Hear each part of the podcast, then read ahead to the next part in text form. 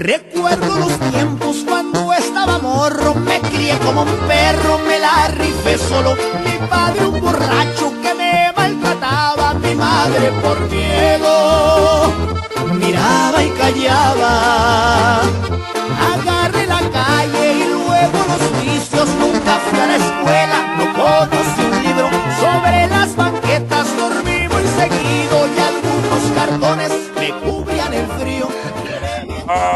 bienvenidos sean todos ustedes. Radio Gol, la campeona. Saludos desde el centro de la República Mexicana para toda la misma y también para la Unión Americana. Saludos, por supuesto. Somos nosotros los jefes de jefes. ¿Cómo les va? Un gusto estar con todos ustedes, por supuesto. El saludo, el saludo. ¿Qué pasó con las chivitas rayadas del Guadalajara? ¿Qué pasó con el equipazo? ¿Qué pasó con el gigante rojiblanco?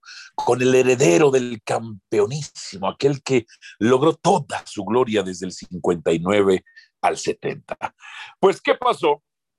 Que es un equipo mal trabajado, mal dirigido, basado históricamente sobre mentiras, alcahueteado, igual que los Pumas, igual que los Pumas. Pero bueno, bueno, no voy a hablar ahorita de los Pumas no vaya a ser que me peguen, entonces no voy a hablar ahorita de los Pumas, pero sí voy a hablar de las Chivas Rayadas del Guadalajara. Por cierto, los Pumas desde su eliminación llevan más de una semana y no han contratado a nadie. Es más, ya corrieron a uno de sus auxiliares, ya no cabía ahí el Tochiro Israel López a estar en el cuerpo técnico del INE, pero ya, bueno, ya saben cómo son esos equipos.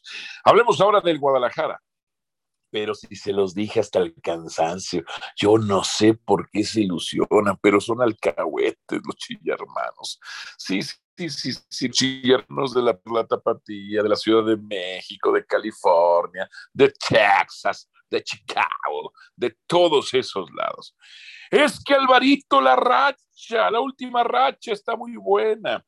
Tres victorias y un empate. A ver, muchachos, se los dije desde un principio. Desde un principio se los dije. Esa racha tenía sus asegúnes. Primero, partido contra Tijuana. Tijuana venía de que le corrieran al técnico. Dice un colega nuestro, Rafael Ramos, de que el técnico representado por Bragarnik, pues que no sería descabellado pensar que le dijera a los jugadores que son representados por él también bastante, pues que aflojaran un poquito, aflojaran un poquito, porque por el enojo de haber corrido al técnico en ese momento. Contra Rayados de Monterrey faltaron cuatro elementos de la base, de la estructura, de la columna vertebral. Eso falló por parte de Rayados de Monterrey. Y claro, así sí pudo ganar el Guadalajara. Luego, contra el Atlas.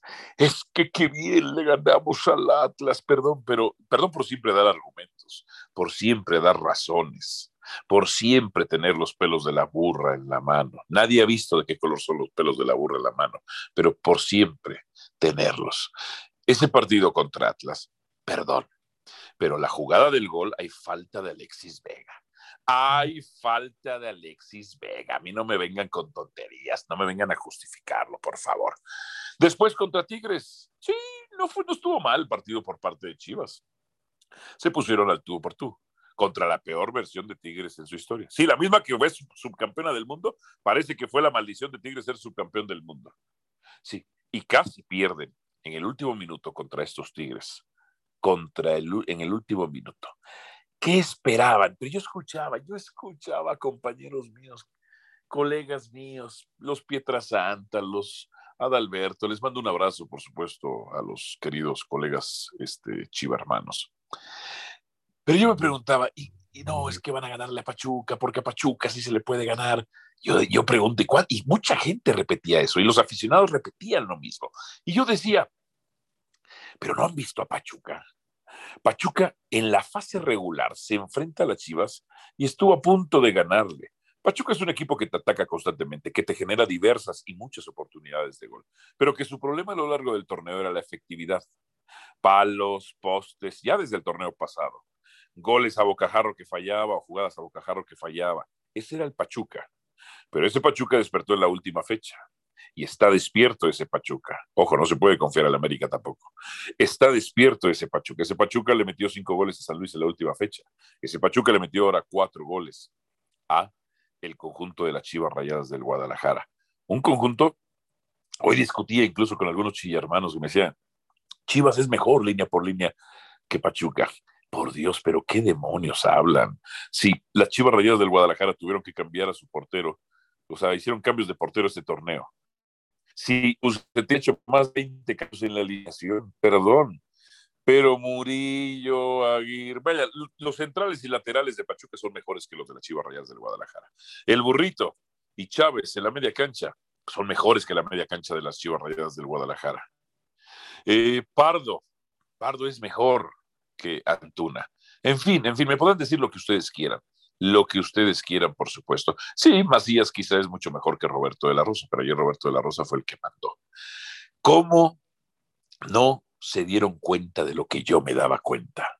Es que el Rey Midas, el Rey Midas lleva 20 torneos de liga sin conseguir un título de liga, por favor, no me jodan.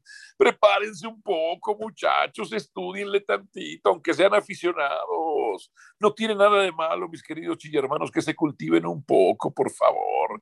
O sea, es que el Tiva Sepúlveda ya está para, para estar en Europa pues será en Estonia o Lituania o alguna de esas ex repúblicas soviéticas en sus fútboles. Ayer el, ayer el Tiva, y lo he dicho, porque le pasó contra Toluca, le pasó contra Puebla, le pasó contra Juárez, ¿eh? le pasó en todo este torneo no es un buen defensor el Tiva Sepúlveda. Ayer se fue de nalgas, perdón, en la jugada del gol de la diferencia, se quedó en el suelo y contagió a Olvera también de nalgas, se fue el pobre muchacho, el otro central. Discúlpeme, discúlpeme. Olivas, que perdón, dije Olvera, Olivas, perdón, discúlpenme, muchachos. ¿Qué juega Guadalajara? Toño Rodríguez, Toño Rodríguez debería ser luchador de lucha libre, valga la redundancia. Se la pasa volando y volando, es espectacular para volar. Es que en Lobos Guap, sí, en Lobos Guap le disparaban 40 veces, como a jurado le disparaban 60 veces y hacía tres atajadores, pues iba a lucir, por supuesto. Iba a lucir. El Tiva no tiene nivel. Chapito Sánchez todo se lo comen por dentro, se lo comen por fuera. Ponce, Ponce ya está más concentrado en su música grupera, ranchera, no sé ni qué está cantando Ponce. ¿eh? Ponce, por favor. Molina no termina los partidos. Molina no termina los partidos. Es un contención que ya solo, solo ayuda en promedio al Guadalajara en fase defensiva y en fase ofensiva, que también tiene responsabilidades en ella. Es un cono más. El conejo ya perdió toda noción de juego en el campo, ya no saben si es lateral, interior, volante, nada. Antuna sigue siendo un triatleta, corre, hace bicicleta y nada de nada, perdón. Alexis Vega, seguimos que Alexis Vega sea el crack del fútbol mexicano. No, muchachos, que conduzca dos, tres veces no quiere decir que sea un buen jugador. Saldívar, ¿quién es Saldívar? Yo ni me acordaba que Saldívar y los Ronaldo Cisneros y todos esos que seguían en el fútbol profesional, los Godines. Bueno, ya ni me acordaba que tenían a Oribe Peralta. Pues no que les iba a ayudar mucho Oribe Peralta. Pues ¿para qué? Si no lo van a usar, ¿para qué lo llaman a la banca? Ya dígale, te vamos a pagar, ya no te presentes, hermano, por favor. Y luego Bucetich, perdóneme, perdóneme que se los diga. Y ahorita voy con mis compañeros. Perdóneme que se los diga. Bucetich diciendo que esto no fue un fracaso. Que no joda, Bucetich. No se puede ser tan cínico. No se puede ser tan sinvergüenza. Por lo único que peleó el, este, este señor fue por el finiquito, el profe el profe, lo único que peleó fue el finiquito. ¿Se acuerdan de aquella conferencia de prensa donde sale Peláez a dar la cara supuestamente? Y dice, mi renuncia está puesta. Y Bucetich hacía, güey, yo no tengo que cobrar finiquito, decía Peláez. Y Bucetich se hacía, güey. Dice, no, qué, chingado, yo sí voy a cobrar mi finiquito, me vale madre. Eso interpreto que decía el propio Víctor Manuel Bucetich. En fin, a Mauri. La peor época del Guadalajara ha sido la época de los Vergara. Sí, construyeron un estadio muy bonito, punto, se acabó. Pero no tiene nada que ver la era de los Vergara con la era del campeonísimo del 59 al 70. La era de los Vergara ha sido un fracaso. Fue la era que permitió que el América se le pusiera arriba a las chivas rayadas del Guadalajara en cuanto a títulos de liga se refiere. Esa fue la era la de los Vergara. Peláez. Ay, Dios mío, a mí me costaba trabajo creerlo, mucho trabajo creerlo. A mí me lo decían. Me lo decía, me lo decía, ¿no? Es tanto por Peláez lo que ha conseguido el América, es por el equipo y por el piojo.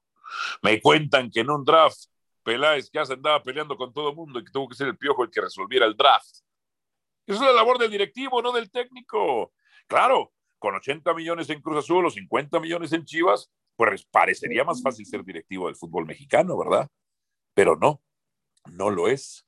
Peláez ha dejado en su legado la contratación del payaso Brincos Dieras para aquella fiesta en donde se burló en la cara de los jugadores. ¿ah? Y las estampitas de los santos con las cuales reza. Peláez se gastó entre 40 y 50 millones. ¿Y qué pasó con Chivas?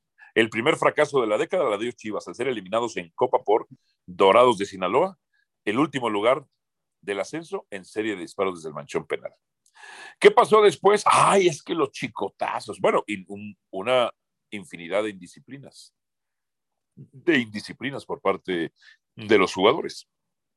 Es que los chicotazos contra el América. ¿Y dónde estuvo el Chicote Calderón ahora? Pues claro, viven del América, viven nada más de Papá América, igual que los Pumas. Nada más están pendientes los Pumas de lo que haga el América, aunque se hagan los oxisos, aunque volteen la cara, aunque no quieran hablar, aunque no me vean ni a los ojos, los Pumas, igual que, la, las Chivas, viven, viven de Papá América nada más. Y los chicotazos, papá, pues no hubo chicotazos. Siguiente clásico, 3 por 0. ¿Y quién metió los goles? Puros mexicanos. Henry Martín y Córdoba. Y es que las chivas es jugamos con puros mexicanos. Ya, por favor, dejen de chillar, por favor. Ya, compórtense como lo que son, adultos maduros. Adultos maduros, punto. No peleenme, no peleen. En fin, en fin. Son las 7 de la noche con 12 minutos tiempo del centro de México. A Mauro y Vergara, yo pensé que a las 9 de la mañana iba a tomar la decisión, iba con todos, por lo menos, que iba a ser el plan de reestructuración. Pero nada, absolutamente nada. Ahorita están reunidos. Que, que me reportan, me reportan desde Guadalajara que Peláez, que Peláez quiere que Bucetich se quede. No, bueno, es de risa por mí que se quede, pues que la sigo hundiendo. Saludos a mis compañeros Santiago Vázquez, ¿cómo te va? Santiago, saludos. Álvaro, saludos, un gusto acompañarlos el día de hoy. Y sí, realmente el caso de las Chivas es, es un punto y aparte. ¿Qué pasó? ¿Qué pasó, Santiago? Cuéntame. ¿Qué pasó, Santiago Vázquez, con estas chivas? Los que golearon a Chivas y usted los cantó sensacional, hermano.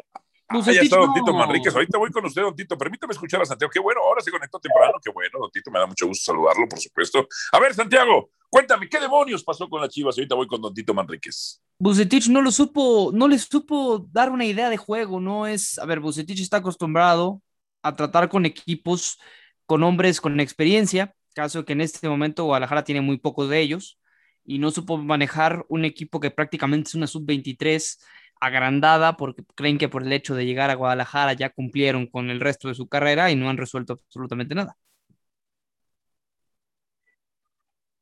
Don Tito Manríquez, ¿cómo le va? ¿Cómo le va, mi querido hermano? Qué bueno saludarte. Buenas tardes. Igualmente. Igualmente. Estaba yo tan emocionado oyéndolo, escuchándolo y de repente que ya no escucho el cuarto en la voz de usted, yo dije, no, no, no voy a tener que chutar otras cosas, no, no, esas versiones a mí no me gustan, la de usted es la buena, la importante, sobre todo viniendo de alguien que tiene una especial sensación, sentimiento hacia Chivas de algo que todos sabemos. Es que soy el único que les dice las verdades, don Tito Manríquez, el único. Así usted hace muy bien. Y todos los que creo que analizamos fútbol sabemos de antemano de qué se trata la cosa. Dígame usted, enuméreme, ¿cuántas, ¿cuántas fallas encuentra en toda, en toda esta situación? ¿Tiene 10 fallas, 5 fallas? Hágame una lista. Lo escucho, lo escucho. Punto número uno, punto número dos. Arránquese, arránquese, lo escucho yo como si fuera pastor en misa. Ah, caray, no, bueno. Eh, como dijo el padre en la misa, este, hay que ser agradecidos. Bien, en principio de cuentas, el hecho de que hayan, este, no hayan corrido a Bucetich o no hayan prescindido de Bucetich en esta temporada cuando creo que debieron haberlo hecho. Pudieron haber hecho el cambio en su momento, se animaron mucho, y lo he dicho y lo sigo diciendo después de aquel triunfo contra León, pensaron que con eso ya era Chivas algo, algo diferente y no lo hicieron. Segundo, me parece que se han equivocado con respecto de la reestructuración de Chivas, gastando mucho dinero con jugadores que, como lo acaba de decir Santiago, son de como sub-23 y que realmente no terminan por estallar, no terminaron por estallar. Chicote Calderón pensaron que con los dos goles, los tres goles ante el América, con eso era mayúsculo, ya ni lo vimos en la temporada el muchacho. Pensaron que con Pedro Alexis Canelo, perdón, con Pedro Alexis Canelo, tengo Canelo aquí en la cabeza, con Alexis Vega, ex del por cierto, y con eh, Macías podían hacer ese tándem ofensivo, nunca lo pudieron lograr. Eh, con dos o tres resultados por ahí que llegaron a sacar, pensaron que, por ejemplo, con el del clásico ante Atlas, podían aspirar a llegar a ser campeones, con todo respeto, pero no. Eh, el hecho de que no, no malinvirtieron ese dinero en lugar de comprar o traer jugadores que verdaderamente valían la pena, dos o tres, trajeron a varios o llevaron a varios que realmente no significaron nada para el peso específico del Guadalajara. El que Peláez hoy, por ejemplo, no haga, eh, bueno, primero, no corrieron a Bucetich después del clásico. El que eh, los puso en bandeja de plata su renuncia. Y el que no lo haga ahora a un día después, donde, como se acostumbra con los grandes clubes, es despedido, es darle un golpe de fuerza y de autoridad al director deportivo, y no lo hace, no lo hizo. Eh, entonces eso implica una cantidad de desaciertos que han llevado este Guadalajara de tumbo en tumbo, y ahora que pues, lo has dicho bien, ya no de ahora, tienes ya tiempo atrás que lo has dicho que Chivas tal vez necesite extranjerizarse o romper con el molde, o bien que lo vendan, porque no creo que se vayan a extranjerizar, pero sí que lo pueda vender a Mauri Vergara, porque no hay aciertos en Chivas, es otro más. La presidencia del Guadalajara, desde que se fue Jorge Vergara, desde que se hizo un lado por lo de su enfermedad y ya después con lo de su muerte, su fallecimiento, ha sido pésimo el manejo que se le ha dado al Guadalajara. Y mira que en tiempos de Vergara, con todo y su protagonismo, su forma tan polifacética de ser, de aparecer, de tener esa cantidad de, imagen, pues al final de cuentas no terminó más que redundar en uno que otro título de Chivas, que siempre lo quiso hacer grande a través de la publicidad y la mercadotecnia, pero un equipo no se hace así, se hace a base de resultados, se hace a base de esfuerzos, se hace a base de buena planeación, y ha tenido múltiples directores deportivos o vicepresidentes deportivos, llámale como quieras, pero al final de cuentas no deja de ser de cualquier manera Chivas, un equipo más del fútbol mexicano y no ese gran Chivas que todo mundo pinta, porque de ayer, ayer cuando estaba ganando 1-0 los bonos de Chivas estaban, uff, ya casi me lo ponían en la gran final, a realidad les volvió en el segundo tiempo y creo que lo dije muy claramente el viernes aquí mismo en los jefes, querido señor Morales. A ver, José Luis Macías Santa Cruz está con nosotros. José Luis, ¿nos escuchas? Sí, por supuesto, Álvaro Morales. Un gusto estar aquí con ustedes. A ver, escucho tu opinión. Dame el orden de los culpables del fracaso del Guadalajara, entre directivos, dueño, cuerpo técnico y jugadores. Dame el orden, el orden de los culpables y tus razones, por favor. Número uno, a Mauri Vergara. ¿Por qué a Mauri Vergara? Por haberle dado continuidad a Peláez sabiendo que no estaba dando los resultados por los cuales se trajo Número dos, Peláez, por la mala dirigencia que ha tenido en el transcurso de en su dirección con las Chivas Rayadas de Guadalajara. Con el solo hecho de los técnicos que ha traído con muy malos resultados, como el mismo Bucetich en la actualidad, a mí me sorprende cómo unos chavitos menores a 23 años le están tomando la batuta a un técnico súper experimentado de nuestro fútbol mexicano llamado, apodado el Rey Midas, ¿no? Principalmente, eh, como número tres, menciono, el mismo Bucetich. ¿Cómo puede ser que el único futbolista rentable que tenía antes de llegar el técnico mexicano era Fernando Beltrán, lo echó a perder? Ya hasta lo tuvimos que ver rindiendo de mejor manera en el equipo del Tapatío, dando resultados. Dado esos resultados que tuvo Fernando Beltrán, fue cuando le volvió a dar la oportunidad, pero esas oportunidades creo que el mismo técnico no sé si no las ha aprovechado el futbolista mexicano, como Fernando Beltrán, o el mismo técnico eh, todavía no le llena el ojo, ¿no? En todos los aspectos. La verdad, es muy desilusionante todo lo que está pasando en el entorno de las Chivas Rayadas de Guadalajara. y por número cuatro los futbolistas, pero por parejo, yo creo que los cuatro son totalmente culpables.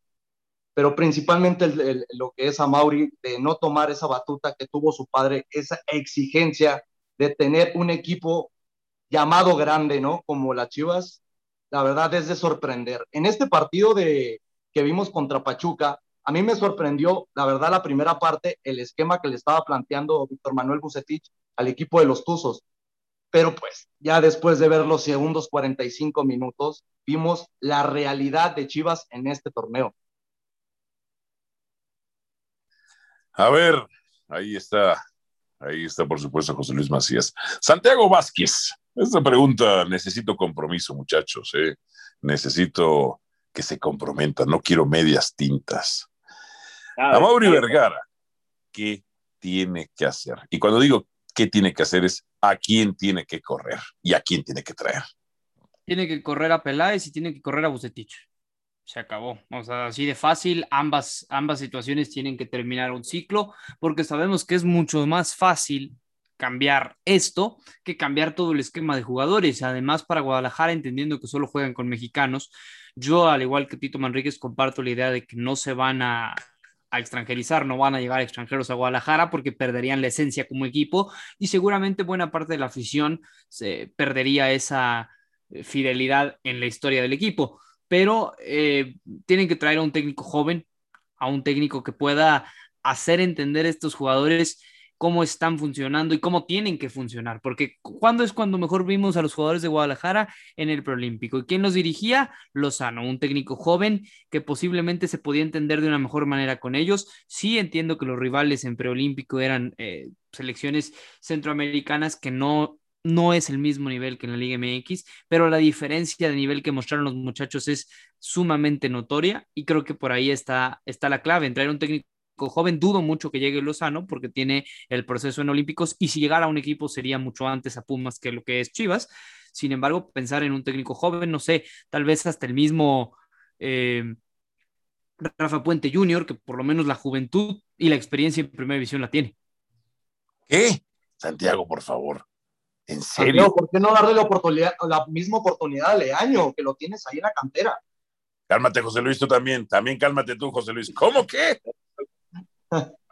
A, ver, Santiago, explícame cómo, cómo, cómo que Rafael Puente. A ver, cuéntame.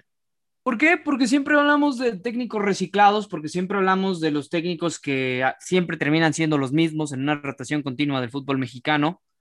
Y, y si no es, porque muchos se quejan en, en, Guadalajara que no, que la pandemia, que si no hay dinero y que si la crisis, lo ideal sería traer un técnico sudamericano y voltear o cambiar la baraja como lo, lo hicieron en el caso, por ejemplo, Puebla, que trajo a un técnico que no conocía el fútbol mexicano, pero que al final de cuentas le está dando resultados. Pero en el caso, en el caso de Rafael Puente, es un técnico que no te va a cobrar demasiado y que puede ser otra variante a lo que no estamos tan acostumbrados en los, en los viejos lobos de mar del fútbol mexicano. Y, a ver, y José Luis, explícame eso, ¿cómo que Marcelo Michel de Año? ¿Cómo? ¿Por qué no darle la oportunidad, Álvaro Morales? Eh, cuando dirigió al equipo de Necaxa, sabemos que los, resultados no se le dieron. Pero, Entonces. Pero volvemos, volvemos a lo mismo que acaba de comentar ahorita Santiago Vázquez. Esto de estar reciclando técnicos no está dando resultados en nuestro fútbol mexicano. El, el, el fútbol mexicano se tiene que reestructurizar, darle oportunidad a los jóvenes. Ya ves, ya el mero ejemplo está, el, el mayor ejemplo está en el técnico de Puebla es un chavito que, gracias a que se le dio la oportunidad a este técnico, ha dado resultados y con un, no con un equipo de exigencia. A ver, don Tito Manríquez, usted difiere, usted difiere, concuerda con los compañeros que Rafael, Rafael Puente Hijo y, Marcelo Michel Leaño eh, son opciones viables para Guadalajara. No, por, por completo difiero, Álvaro. Tú lo sabes. Rafa es una buena persona, es un buen tipo, buen amigo, un, buen conocido, alguien que tiene un nivel de, educación y de respeto muy, muy amplio, muy grande. Es un tipo de mucho criterio, conoce mucho de fútbol, Rafa. Pero no es precisamente para Chivas. Yo entiendo que los muchachos eh, den a conocer su punto de vista con respecto de alguien que pueda regenerar a Chivas, pero me parece que no va por ahí. Si hablamos de que Chivas está impregnado de muchos futbolistas que parecieran ser una sub-23, pero que no terminan por estallar, pues lo menos que se puede esperar es que eh, la reestructuración comience de la manera más importante, que es poner en el nivel de lo que es el Guadalajara, por, por su historia, por sus logros, por su benemérito título ese de equipo grande, pues ponerlo precisamente con gente grande, con gente que verdaderamente sea de peso. Rafa no lo es. Y no se puede experimentar más en Chivas. Y además... No, yo te pregunto, perdón, si no fue el, famoso Rey Midas, que como bien lo decía Álvaro al inicio de este programa, lleva 10 años sin un título, eh, si no fue alguien con la experiencia que tiene Víctor Manuel Bucetich, y viendo las opciones disponibles de los mismos técnicos reciclados, ahora, ahora resulta que la opción va a ser el turco Mohamed. Tú lo estás diciendo, no yo. Es que yo, claramente pensé en el turco Mohamed, pero no tiene que ser opción. No, no, no, no, ser opción. Fíjate bien, yo estoy diciendo que tiene que ser un técnico del peso del, del, tamaño de Chivas. No se pudo con Bucetich, bueno, entonces se tiene que intentar con alguien así. no sé de nombres, de nombres, don Tito. ¿Quién? Nombre, perfecto. Bueno, nombres como tal. Yo creo que Tuca Ferretti podría encajar. Nombres, nombres, nombres y argumentos por cada uno. Tuca Ferretti, que dirigió a Chivas, conoce las entrañas de Chivas en términos de su historia, en términos de lo que quieren alcanzar. Tuvo a bien eh, eh, dirigir un equipo verdaderamente plagado de grandes jugadores, que aprovechó de lo que eran precisamente la cantera de Tapatío. Los, los, los aprovechó y aprovechó todo lo que le, le, le llevó Salvador Martínez Garza. Es obvio que Tuca va a pedir jugadores importantes, que va a querer que saquen la cartera, que se asemeje a aquel Salvador Martínez Garza, paz descanse, que, eh, que, que forjó las Superchivas, porque se necesita de un Guadalajara parecido a ese, de un Guadalajara que tenga nombres jerárquicos de peso en el campo de juego, de un tipo no como Molina, hombre, de un de tipos con realmente buena jerarquía y con peso específico en el vestuario, el tema es cuánto les cuesta. Lamentablemente los que hay, si damos nombres, mejor mencionamos a Ignacio Ambriz, ¿no? Que estamos ah, hablando. ahí está. Ya lo llevaron una vez, más no sé si Nacho quiera jalar. El asunto es que aparentemente tiene un arreglo ya con la gente con Iraragorri. No sé si para dirigir a Atlas o para dirigir a, Santos Laguna, porque los dos están ahí. Pero tiene un arreglo. Los dos irían a Sudamérica, ¿no? Tanto Almada como Coca escúchenme, primero déjenme terminar y después ya siguen. Pero la cosa es esta, hay un arreglo, no sé de cuál, no sé con cuál, no sé con cuánto, no sé. La cosa es bien fácil.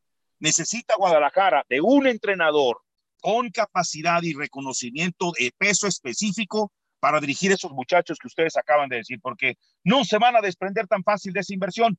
Ahora, lo que sí sé es que primeramente habrá que ver si a Mauri Vergara tendrá o no tendrá los suficientes para poder correr o hacer a un lado a Ricardo Peláez, que le presentó un panorama muy favorable que dijo que en tres años el equipo de Chivas va a ser campeón y no lo ha hecho, no ha podido forjarlo, no ha logrado ganar nada con eso. Entonces me parece que se necesita también de jugadores de peso. Repito, en aquel tiempo había jugadores de peso muy grande en el Guadalajara. Desde hace tiempo que Chivas no tiene un jugador de esa naturaleza. Se fue Almeida, lo pueden volver a traer si quieren a, a Matías Almeida, ¿eh? ¿Por qué no? Puede volver a resurgir. Ya no está Higuera, que era su más grande obstáculo. Pero si Matías Almeida los dejó en, problemas de descenso, don Tito Manríquez. No, si quiere, bueno, estoy hablando de algo que pudiera ser. Bueno, no. Ok, descartamos a Matías Almeida. El problema, el problema difícil lo tiene Peláez, por eso lo que tú mencionaste, Álvaro. Increíblemente, ¿cómo que Peláez piensa que se le debe de dar continuidad al proyecto de Bucetich? Si ayer Bucetich se veía cansado, se veía incierto, se veía desdibujado, se puso a discutir inclusive con Felipe Pardo, por el amor de Dios, cuando yo abuse nunca lo veo discutir con nadie, perdió los bártulos, se necesita pues, entonces, a ver, Peláez, yo soy Amaury Vergara, ¿qué onda? Estamos fracasando, ¿dónde está el proyecto que me, que me presentaste? Posiblemente a lo mejor ni siquiera me, me, convenga estar contigo, bueno, pues entonces a un lado. Yo creo que Peláez tenía que haber dimitido el día de ayer también o hoy en una conferencia para decir, yo mejor me voy, a Mauri, yo te quedé mal, discúlpame, no he podido con el proyecto que tenía, tenía, tenía como tal. Bueno, se necesita de un proyecto mejor o de otro proyecto. La cosa es, ¿podrá Mauri Vergara solventar ese proyecto de traer un técnico de jerarquía extranjero, yo creo, porque en México pues no hay mucha baraja. Dijeron de Rafa Puente, bueno, pueden decir que Palencia regrese, eh, etcétera. No lo va a ver. No hay muchos entrenadores en México que realmente puedan solventar la cosa. No creo que sea con Romano, ni tampoco sea con Sergio Bueno. Eso ya no. No, ya no, ya no, ya no, ya no. Se quería con el Rey Midas, que era su proyecto más importante para él. Ni siquiera la selección llegó a decirlo. Estaba el Guadalajara, era un honor. Siempre había soñado con eso, con dirigir a Chivas. No pasó nada con Víctor Manuel Bucetich. La cosa es, tendrán que ir al extranjero. Yo no sé si al Turco Mohamed. Digo, porque al final de cuentas el Turco pues, dirigió a la América, dirigió al equipo de Cholos, dirigió también al Monterrey. O sea, él le vale gorro. A mí, mientras a él le lleven, él va a ser un buen proyecto, pero necesita de jugadores importantes. Ningún director técnico va a triunfar en Chivas si no llevan jugadores que se hagan referencia. Volvieron otra vez con Saldívar, regresaron a Cisneros. Pues, ¿Qué, ¿Qué, significa eso? Dejaron ir a Van No, bueno. Así, así no. A ver, vamos, vamos con la conexión con el público. El público, a ver qué es lo que opina, qué, qué tiene que decir. Ernesto López está con nosotros. Ernesto, hermano, te escuchamos. ¿Cuál es tu comentario? Saludos. Saludos desde Guadalajara y felicidades a todas las mamás. Pues sí, definitivamente el Guadalajara necesita ¿Qué necesita? ¿Qué necesita?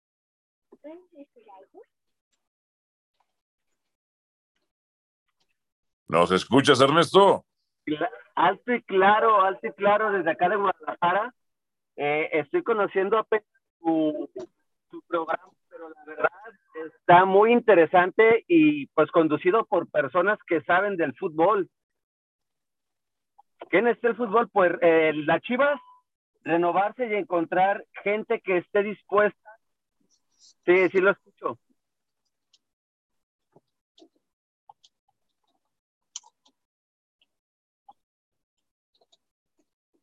Renovarse y gente que esté dispuesta entonces. Sí, o sea, es lo que necesita, gente que quiera el equipo, que los colores.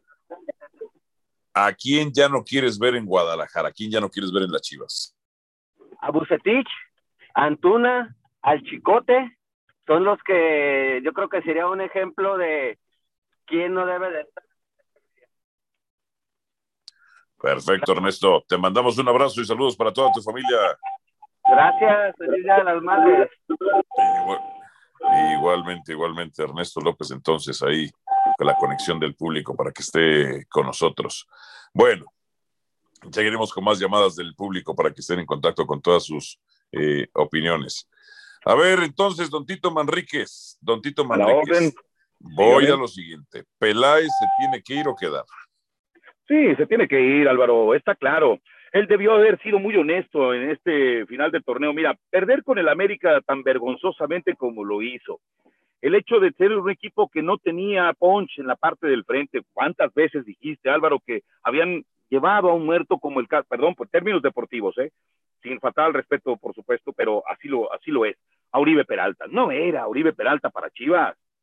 Eh, yo creo que debió haber enfocado sus baterías en el mes de diciembre en tiempos de pandemia de haber acelerado el propósito de llevar otra vez a Javier Hernández, el chicharito, que creo que hubiera sido el bombazo importante para Chivas, porque ese es un referente importante. Andan pensando en Araujo, con todo respeto, Araujo es un futbolista que está más pensando en seguir su carrera en Europa, terminarla tal vez ahí o en el Cruz Azul, y ya, listo, no está para Chivas, no es, no es, eh, no es el jugador que necesita el Guadalajara.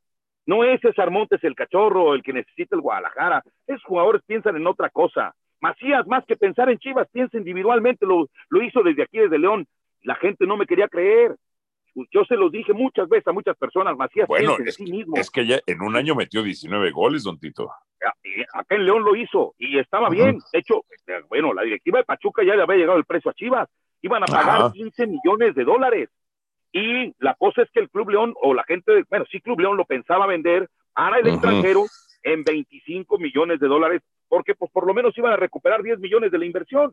Si era para el fútbol mexicano, lo iban a vender en, en 12 millones de dólares al equipo que lo quisiera, cosa que no le gustó al papá de Macías, Álvaro, compañero. Bueno, bueno, vamos a ver, vamos a ver entonces este cómo, va a terminar.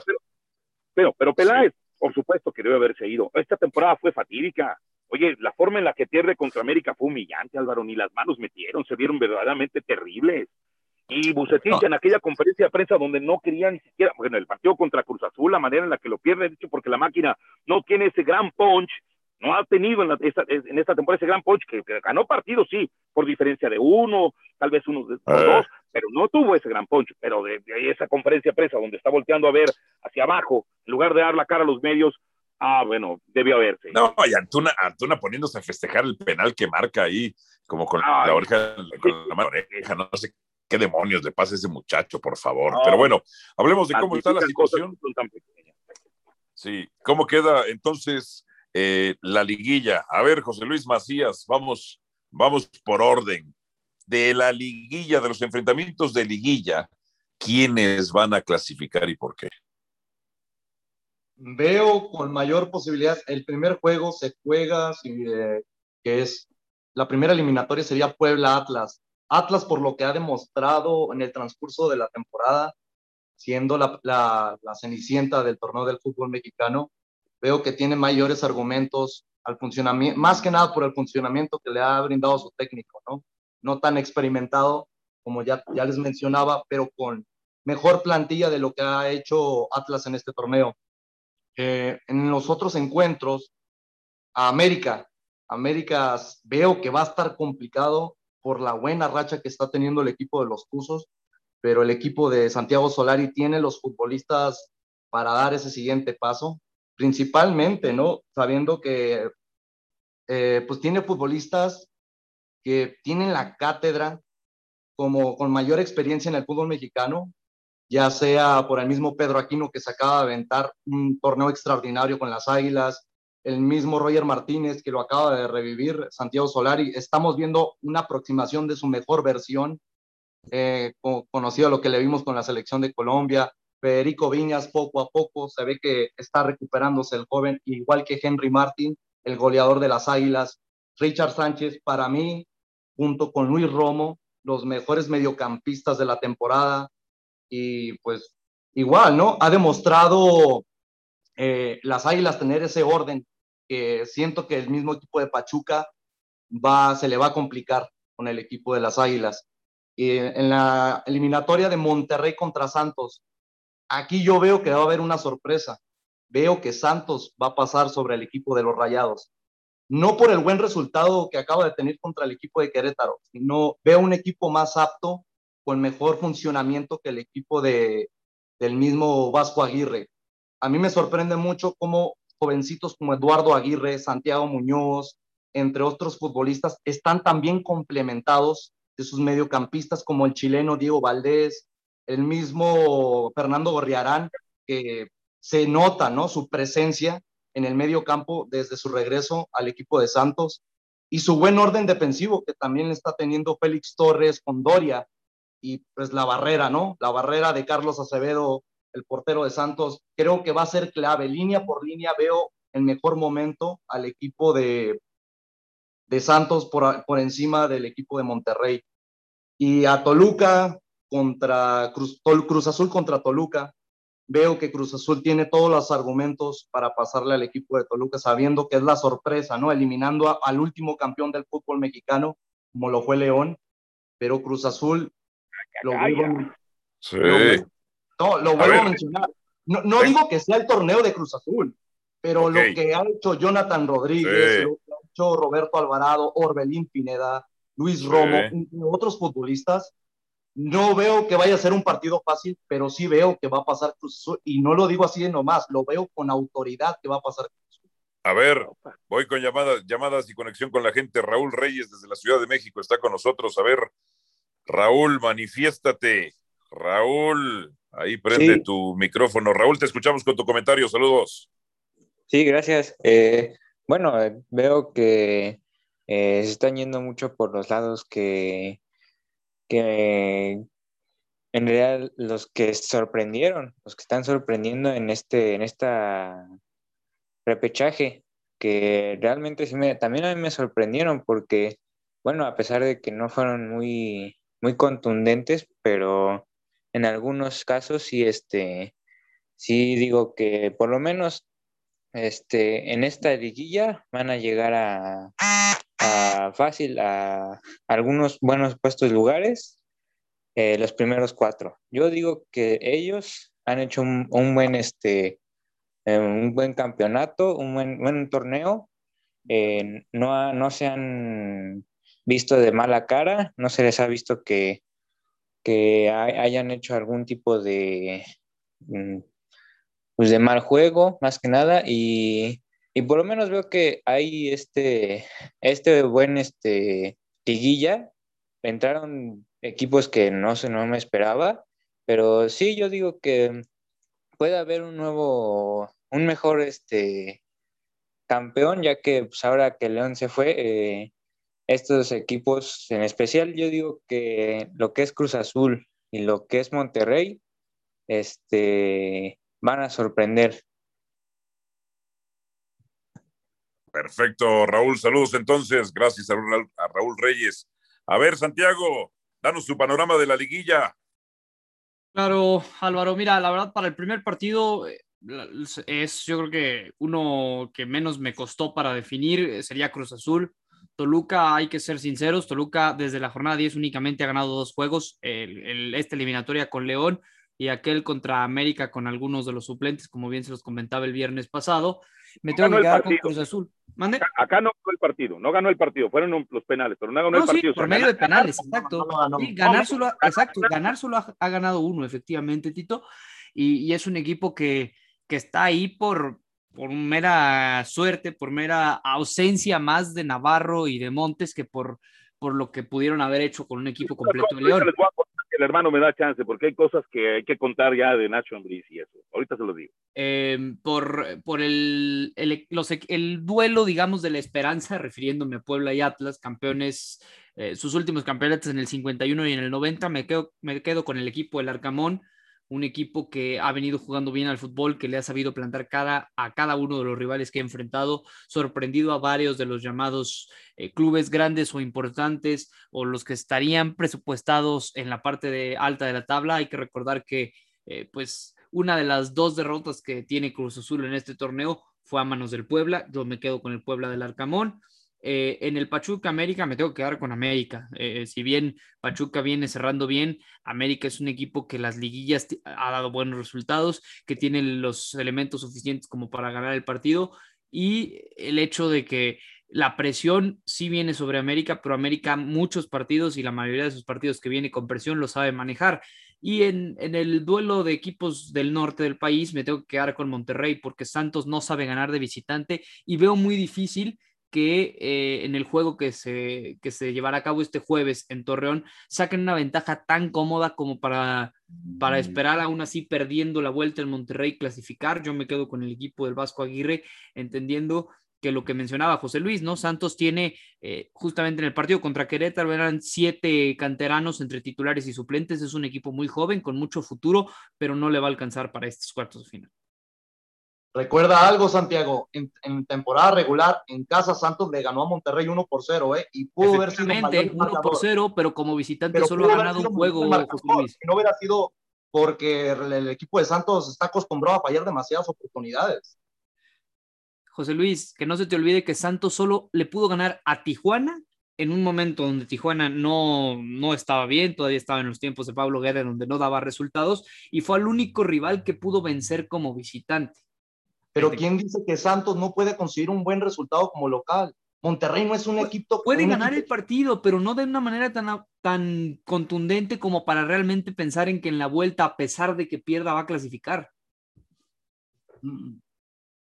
A mí me, me deja muchas dudas el equipo de Monterrey. A ver, don Tito, denos su panorama entonces de la liguilla. Cuéntenos. Bien.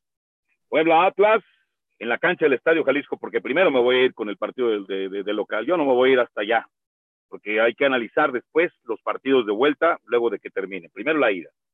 Para mí Atlas la va a tener muy complicada, por supuesto, pero ese envío anímico de haberle ganado a Tigres lo va a mantener. Creo que se dan cuenta del el funcionamiento de Julio César Burch y no hay que descartar un posible triunfo del equipo rojinegro que le plantó buena cara a Tigres, a pesar de que el equipo de Ferretti se quiso adueñar del balón para dormirlo, no lo pudo hacer. Y al final, ese cambio tan maravilloso que le sale a Diego Martín Coca, como bien lo dijo el profe Enrique Contreras, le funcionó más que perfecto en el momento justo e ideal. Meter a Víctor Ignacio Malcorra para centrar y Furch para poder eh, rematar y castigar y ganar el partido. Creo que puede sacar una ventaja leve, pero leve el equipo del Atlas. Para el partido de Pachuca contra América en la cancha del Estadio Hidalgo, lo puede ganar el equipo de Pachuca porque demostró recursos el día de ayer. América obviamente no va a ser Chivas. Ah, nunca, nunca, nunca, nunca, nunca.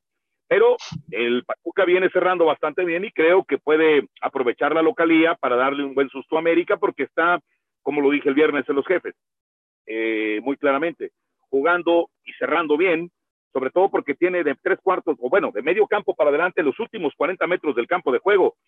Tiene mucha velocidad, y ayer lo demostró contra el Guadalajara. Y hay que tener en cuenta eso. ¿eh? Bruno Valdés apenas viene recuperándose, no sé cómo ande Víctor Emanuel Aguilera, porque Bruno Valdés todavía no tiene ese ritmo de juego que otros tiempos tuvo por lo de la lesión. Pero hay que esperar. Yo creo que Pachuca puede sacar ventaja de local. En cuanto a Toluca contra Corazón, los recursos que mostró el Toluca ayer fueron muy buenos, muy, muy buenos. Supo perfectamente bien Cristante lo que mencionaron ustedes de las ausencias de Navarro, bueno, por lesión, y la de Montes por suspensión. Sabía que no podía el León tener otros argumentos, que Mena no funciona sin los otros dos y tampoco Jan Meneses funciona sin los otros dos. Había una desconexión ahí.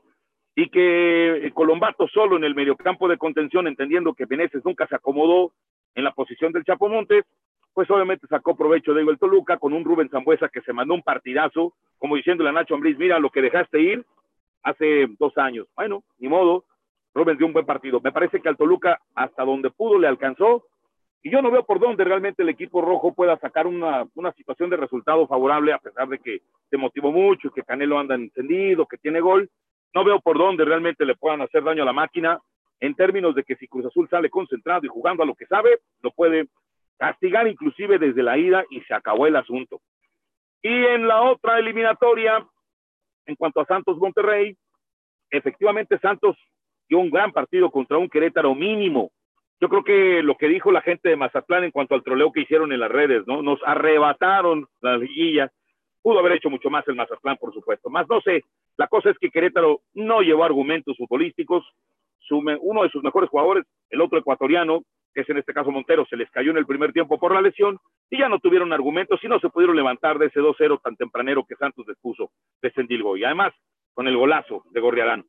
Eh, sí, tiene argumentos con Gorriarán y más el equipo de Santos, pero Monterrey no puede olvidar tan fácilmente su memoria futbolística de ser un equipo que su, sabe jugar liguillas, más allá de que el Vasco vuelve a jugar una liguilla, y creo que va a ser la cosa complicada. Yo inclusive siento que si Santos gana será por mínima diferencia, o bien inclusive el Monterrey le puede tirar un empate, cuidado porque tiene jugadores que adelante pueden sorprender, todavía, eh, eh, todavía no, no se suelta ese Monterrey tan, tan, tan, tan, tan oportuno, tan contundente, pero no se puede descartar y además su parte defensiva ha asegurado mucho, es el mejor equipo defensivo del campeonato, no lo olvidemos, no lo dejemos de lado, más allá de que muchos pueden pensar que Hugo González es su talón de Aquiles, eh, no es cierto.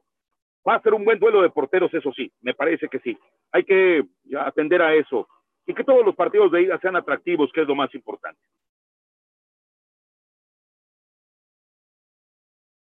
Hermano del alma. Aquí estoy, muchachos. A ver, muchachos. A ver, ¿me pueden explicar qué pasó con Mesicito el fin de semana? ¿Qué pasó con Mesicito José Luis Macías contra el Atlético de Madrid, que es su cliente, 26 goles, y no pudo ganar? Se enfrentó a un equipo eh, totalmente bien acomodado como el Atlético de Madrid vemos que el Cholo Simeone este partido lo trabajó línea por línea. ¿Por qué digo línea por línea? Porque sabiendo que tenía las virtudes en las bandas, Jordi Alba, Serniño Dez, el mismo Frankie de Jong, no pudieron contra el medio campo de Coque, Marco Llorente, la misma marca de Tripier y el mismo Yannick Carrasco. Eh, lo de Messi es sobresaliente. ¿Por qué sobresaliente? Porque tantas oportunidades que generó en la segunda parte el, equipo del Barcelona y fue opacado, totalmente opacado por Jan Oblak y, y el extraordinario trabajo defensivo de Mario Hermoso y Felipe. La verdad, a mí me sorprendió mucho porque el Atlético de Madrid desde la primera parte se debió haber llevado el resultado, pero por la falta de efectividad de Luis Suárez y sus compañeros, pues se vio reflejado en el marcador el 0 a 0.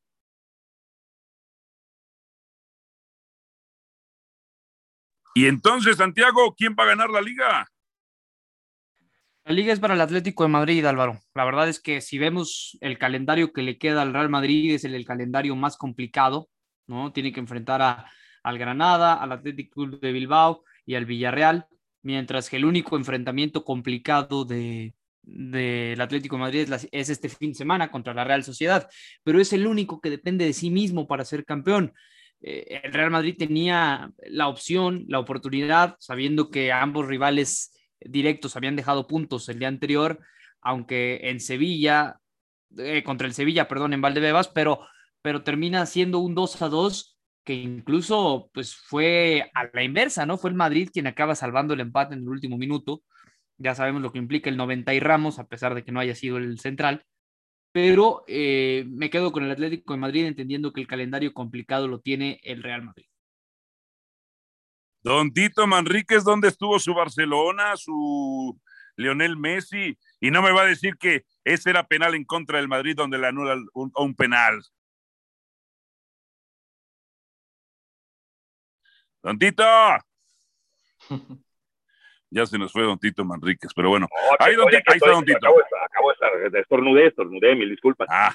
No, ya, en, lo primero, eh, pues creo que han sido muy claros en el sentido de decir de, de, del, del lograr del, Atlético de Madrid. Lo dijo Beto Valdés clarísimo, te acordarás, se fue el viernes, que iban a poner hasta el camión, que van a colgar todo, y lo hicieron. Ahí puedes poner a Maradona, Pelé, Clive, eh, Beckenbauer, eh, Liparki, y agrégale los que quieras, y ninguno iba a pasar sobre ese tropel que puso el Cholo Simeone, que ordenaba a su equipo a congelar la pelota, a cerrarle espacios a Messi, dos contra uno cuando venga, que no reciba de, que no reciba de frente, que no reciba de lado, que si se carga a la derecha vamos con Carrasco, que lo frene, no quiero dos con en cuanto tuvo oportunidad obviamente le marcaron foul y en una de ellas estuvo, dos de ellas a punto de vencer a. Una porque se le fue a penitas a un lado el disparo del tiro libre, a penitas desviadito, y la otra que le hace la tajada cuando el balón va a media altura a un costado, cuando Oblak no tenía buena visibilidad. Luego consigue tener dar oportunidad a compañeros, pero luego de repente ya hacen golosinas, hace una de más, y luego de repente consigue aquella chance para que venga el centro a donde, donde, donde iba a cabecear Dembélé. Yo creo que Dembélé debería de ejercitarse como lo hizo este, lo hizo, eh, eh, ay, eh, en los Lakers, ¿cómo se llamaba? El, ay, el, grandotote, se me olvida Álvaro, ayúdame, tú que sabes de básquetbol también. El, ay, muchachos. Shaquille O'Neal. ¿Cómo era para los tiros libres? Muy malo. ¿Cómo es Dembélé para cabecear? No malo, lo que le sigue. Así Messi, así el que quieras, así ponle el delantero que quieras, imposible que puedan hacer algo quiere hacer eh, paredes, no le responden, quiere hacer, este, eh, que le tira una pasada a Sergio Dez, Sergio Dez tenía solo a Grisman, no se le entrega, nunca levanta la cabeza, mete un centro eh, a lo estúpido, imposible. Así Messi ni nadie pueden hacer nada. Y en cuanto a lo del Madrid, ah, bueno, me parece que también el arbitraje le juega ahí algo en contra. Y qué bueno, me dio gusto por Eden Hazard, por todas las críticas que se llevó, después de las risas y sonrisas y carcajadas y demás, que la gente malentendió, el madridismo malentendió, después de la eliminación ante el ex equipo de Hazard. Pero mira, el fútbol da y quita, y en este caso le dio, y le dio bien, luego pues solamente no sirve de mucho en cuanto a su prestigio personal, pero algo más o menos daba en la plena semana en la que él había sido el objeto de las críticas, casi casi como si él hubiera sido el culpable de la derrota del Madrid ante el Chelsea y la eliminación de la Champions, cosa que por supuesto no es. Es de todo el plantel, de todo lo que de todo lo que sucedió, como con Chivas, hombre. Es todo una cosa de una avalancha de cosas las que están ahí implícitas y de las cuales por supuesto Florentino tendrá que responder. Pero sí me parece que el Madrid deja ir una chance. Es más, que den gracias, hombre, a Hazard. Posiblemente ese gol de Hazard igual hasta les puede servir para poder ser campeones, ¿por qué no? Imagínense qué suceda. ¿qué le van a decir a Hazard? No, no, no te preocupes, tú tranquilo, vete de vacaciones a donde quieras, vete tres meses a Ibiza, hombre, y vete a cantar y a bailar y a emborrachar y lo que quieras. Hermano. Bueno, pero lo que, lo que quiero que me digan también, por ejemplo, en el caso de José Luis, de es mano en contra Madrid Como disculpa, Álvaro, no, no se te escuchó. En la jugada del la jugada de penal del Sevilla, Ujú. hay una mano de la cual procede un, eh, despu- después viene un contragolpe y le marcan un penal a Madrid. Pero ya sabes de cuál jugada te hablo, no, hermano. Sí, claro. O sea, lo que te digo es, sí debieron marcarle esa- ese penal al Madrid. Era jugada legítima. Es impresionante que hayan marcado el penal. Bueno, para ¿Y mí cómo no quieres que mueva los brazos, José Luis? Pero es Álvaro Morales, al momento que tú brincas, eh, estamos hablando de, de la jugada anterior, del penal que tuvo el equipo de Sevilla en la segunda parte, al momento que brincas, te das cuenta que al- no es intencional, no es una manera intencional que Eder Militao ha- haya levantado la mano por el mismo forcejeo que está teniendo en el aire. Tiene que impulsarse y al momento que se impulsa, se ve que levanta las manos, pero no era para marcarse penal hablando de la jugada del Madrid, yo siento que también fuera de la jugada del penal, era, eh, se cobra un fuera de lugar inexistente. Que según esto de que, ah, no, que se dio la oportunidad de que el Madrid tuviera anteriormente la oportunidad del 2 a 2 y con la jugada de que la anulan con una jugada con un fuera de fuero, la verdad es extraordinario el pésimo arbitraje que se está manejando en la- en- no solamente en España, sino en el mundo. A ver, yo difiero, pero a ver, entiendo los argumentos, entiendo los argumentos ahí de José Luis. Santiago, para ti tenía que ser mano esa a favor del Sevilla. Para mí sí. Para mí sí, porque Por favor. el salto, eh, espérame, déjame te digo por qué y, y lo, y lo platicamos. El, el salto de Militao, entiendo lo que dice José Luis del, movimiento, del impulso. El, el señor salta y va con las manos estiradas, no hay un impulso, va realmente, estira ambas manos, porque no nada más fue una, estira ambas manos y ese golpe en la mano de Militao desvía el balón. No es nada más el hecho de que haya pegado en la mano, sino que el desvío de balón impulsa el contragolpe del Madrid, que posteriormente es un penal a favor del Madrid, sí, pero sale de la jugada a partir de ese desvío de Militao. Tal vez la, la intencionalidad o no, eso ya es otro tema, pero el hecho de que desvía la man, desvía eh, la trayectoria de la pelota y de ahí sale la jugada en, en la que después Bono hace un penal eh, clarísimo, ese es otro tema, pero la primer jugada que se marca, que hay doble penal, sí, pero la primer jugada es la que se debe marcar, en este caso la de Militao. Don Tito Manríquez, ¿usted difiere o concuerda? No, yo difiero. A mí me parece que no debió haberse marcado ese, bueno, como tal. Yo creo que Militao, obviamente, más allá de las intenciones que se tienen, y mira, también es otra cosa, Álvaro, que no se ha, eh, no ha habido quien interprete bien esto de las manos, la regla nueva, la nueva que se está aplicando.